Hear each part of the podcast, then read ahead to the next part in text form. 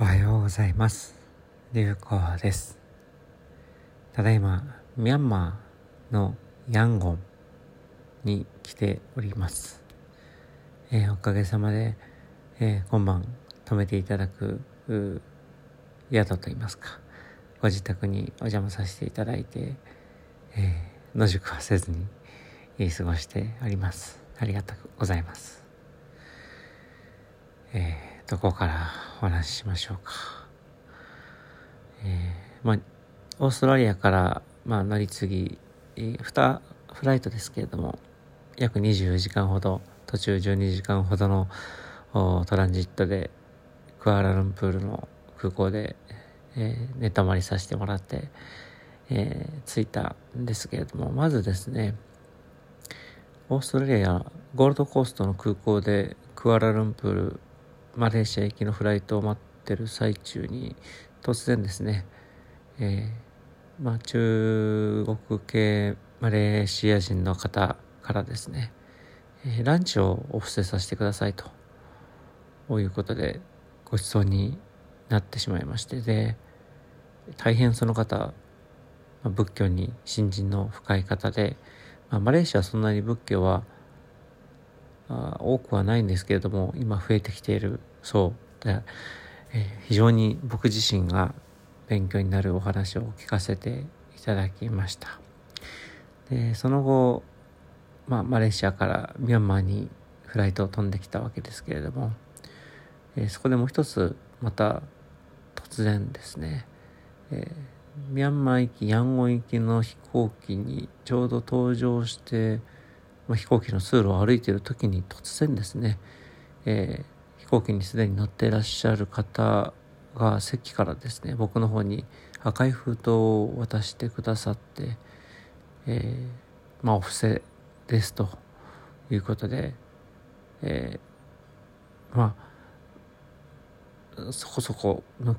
金額、まあ、現地の方からするとかなりの金額をどうやら包んでいただいてしまったいたっていうのが後から、ま、ミャンマーに来た友人から教えてもらって知ったんですけれども、えー、いきなり飛行機の通路でお布施をいただくということがありました。でちゃんとですねそのいわゆる、まあ、ドネーション寄付用の赤い封筒に入れていただいてたんですねですのでその方、まあ、当然その僕に渡すために用意したわけではなくまあ、いつもおそらく日常からそういった寄付というのをされる方なんだと思うんですけれどもそこでたまたままあ文句姿の僕を見かけてお布施を飛行機の通路を歩いてる自分にしていただいたということが起きました。でミャンマーはとてもその信心深い仏教国ということは聞いてはおりましたけれども、まあ、まさか飛行機の中でそんな風にお布施をいただくとは思ってもいなかったので大変、まあ、感銘を受ける感動感銘を受けると同時に改めて、まあ、ただのハゲ坊主というふうには申し上げてますけれども衣をかぶってる以上はあいわゆるその仏教のまあ、伝える役割としての大切な一員なんだと。代表者でもあるのだと。お恥ずかしい行動をしてはいけないですしちゃんとまあ、恩返しをしていけるような人間になっていかなければあいけないということで、まあ、切実背筋曲げてるつもりはありませんけれども改めて背筋をピンと伸ばさねばなとそういった体験をするスタートとなりました。でその後もですねヤンゴン着いてからまあ飛行機の上から見るヤンゴンまあ前ミャンマー全体ですねとても牧歌的というかあ田園風景が広がる平和そうに見える国ではありますけれどもいまあ、未だに内戦が続いているということで、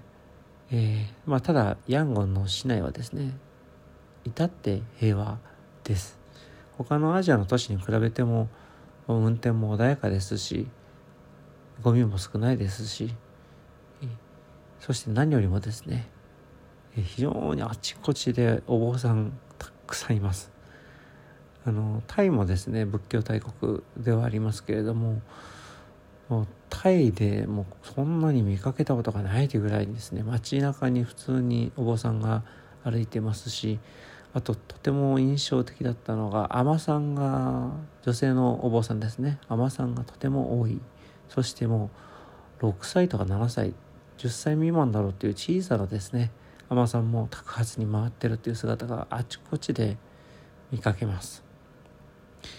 いやこれほどまでに日常にその仏教というものが浸透している生活の一部になってるんだなということに驚きを感じました。そしてまあ自分も衣をかぶってる人間ですので、まあ、挨拶をしてくださる方もいますし非常に厳密厳格な戒律の国なので、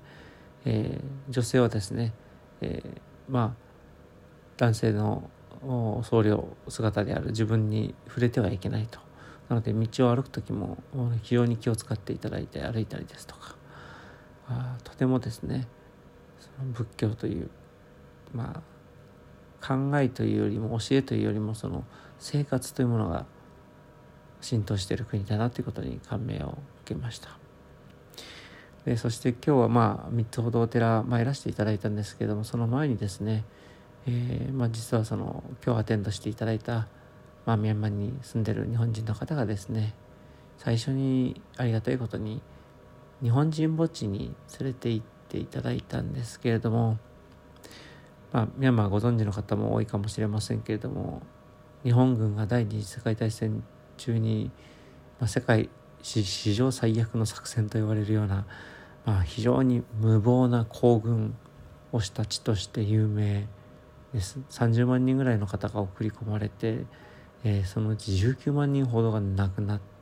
たとされる地です。いまだに、えーまあ、白骨街道という骨がゴロゴロ転がっていると言われている道で、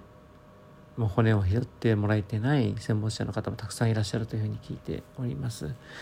で兵士だけではなくてですね、えー、いわゆる従軍従軍慰安婦の女性の方々あ唐之さんという言い方をしてましたけどね、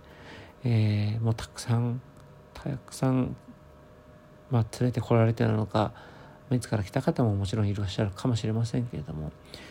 そしてそのお墓もたくさんありました。小さな名もなきお墓もたくさんありました、まあ、そのお墓を今日お参りさせていただきましたけれども、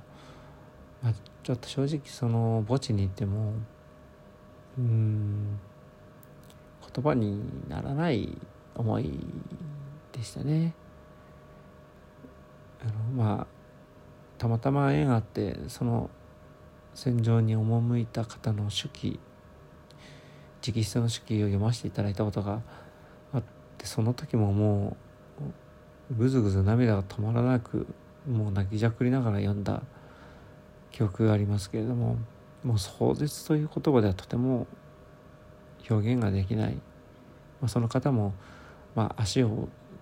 失ってまで部下が、まあ、部下に慕われている方で部下が担ぎ上げてですね、えー、隊長を一緒に連れて帰るんですということで、えーまあ、本人はもうそこで命を捨てる覚悟であったにもかかわらず、日本に帰ってくることができて、まあ、生き延びてしまったという表現をされていらっしゃいますけれども。まあ、そういった方々がたくさんいるそしてそこで命を落とした方もたくさんいるそして多くの方が戦闘で命を落とすのではなくてもうただただ食料もない中でジャングルをさまよって病気になったり飢え飢え死にですねただただ暑い中で食べ物がなくさまよって体が衰弱してって日々苦しんで亡くなっていくそういった方が実にたくさんいたというふうに伺っております。そういう地でもあります。なんですがその慰霊碑が何よりもうん感動的なのはありがとうって文字が書かれているんですね。日本人があミャンマーの、まあ、ビルマ当時のビルマの方々に対してえー、まあ当然日本人だけじゃなくてたくさんの現地の方も戦争で命を落とされているわけではありますけれどもその後ミャンマーはいち早くその日本に対する賠償金もを放棄してそして日本に対する支援米だとかもたくさん送ってくださったりまだ現地で残ってる日本人に対しても親切にしてくださったりとまあそれは背景としてはその仏教の精神というものがあったからと理解しているんですけれども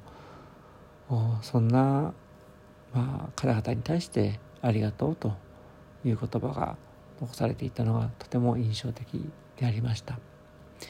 なかなか日本で普段生活していて、まあ、ビルマミャンマーとの接点って感じることはないですし今は内戦している国と遠い国の何か怖い危ない国という印象しか持てないっていうのが通常かもしれませんし正直僕もそのぐらいのイメージしか持ててなかったんですけれどもちゃんとこのまあ悲惨な戦いがあったということの現実もそうですしそしてそこでその中においてでもまあ友好というものが続けられたっていうこの事実っていうのはしっかりと学んで紡いでいかないといけないなと。もう戦後もう80年ほど経ってだいぶやはりその当時の経験者はほぼほぼまあ、お亡くなりになっている状況でして、えー、そこを紡いできている世代すらももう減ってきて過去の話になってで、まあ、残念ながらまた戦争っていうのが各地で起きてるわけで、まあ、ビルマに至ってはミャンマーに至っては内戦も起きてるわけで、えー、日本だってですねいつそういった戦火に巻き込まれるとも限らないですし日本もだいぶ政治も含めて少し歪みが出始めている中でこの先経済も停滞していく中でひょっとしたらまた軍事的な動きが強まってくる可能性もゼロではない、まあ、そういったことがでも非常に悲惨な経験をした我々にも先祖がいる国だからこそちゃんと学んで向き合って紡いでいかなければなっていうのを学んだ日でございました。正直この内容を語るのはどうなのかなとそんな薄っぺらに語れるようなものではとてもないと思ってはありますけれども少しでもまあそういった事実があったですとかそういったあ現実が今もまだ内戦も含めてですけれども続いているのに対して何かできることを考えるきっかけということでお伝えさせていただきました。インターネットがですねあの、まあ、まあ軍事政権下ということであって、えーまあ、監視されていたり例えばツイッターやフェイスブックも通常ですとつながらないという状況ですのでなかなかネットは触れなくなるかもしれませんけれどもできる限り現地の体験っていうのを皆さんにもお伝えできればなと思っておる次第です。本当はあの今ある特に今日本である平和っていうのは当たり前ではなくて、えー、たった80年近く前に大量の何百万人の人の命を落としたその先にあるということを改めて忘れてはいけないなとそこに対して感謝を持たなければいけないなというふうに思った次第とその気持ちを共有させていただきたいと生意気ながらも感じた次第でございます。そんな平和をちゃんと当たり前のものではなくて感謝の気持ちを持ちつつですね今日も穏やかで面白きと感じる時間をいただけるそんな時間が重なりますよう流行でした。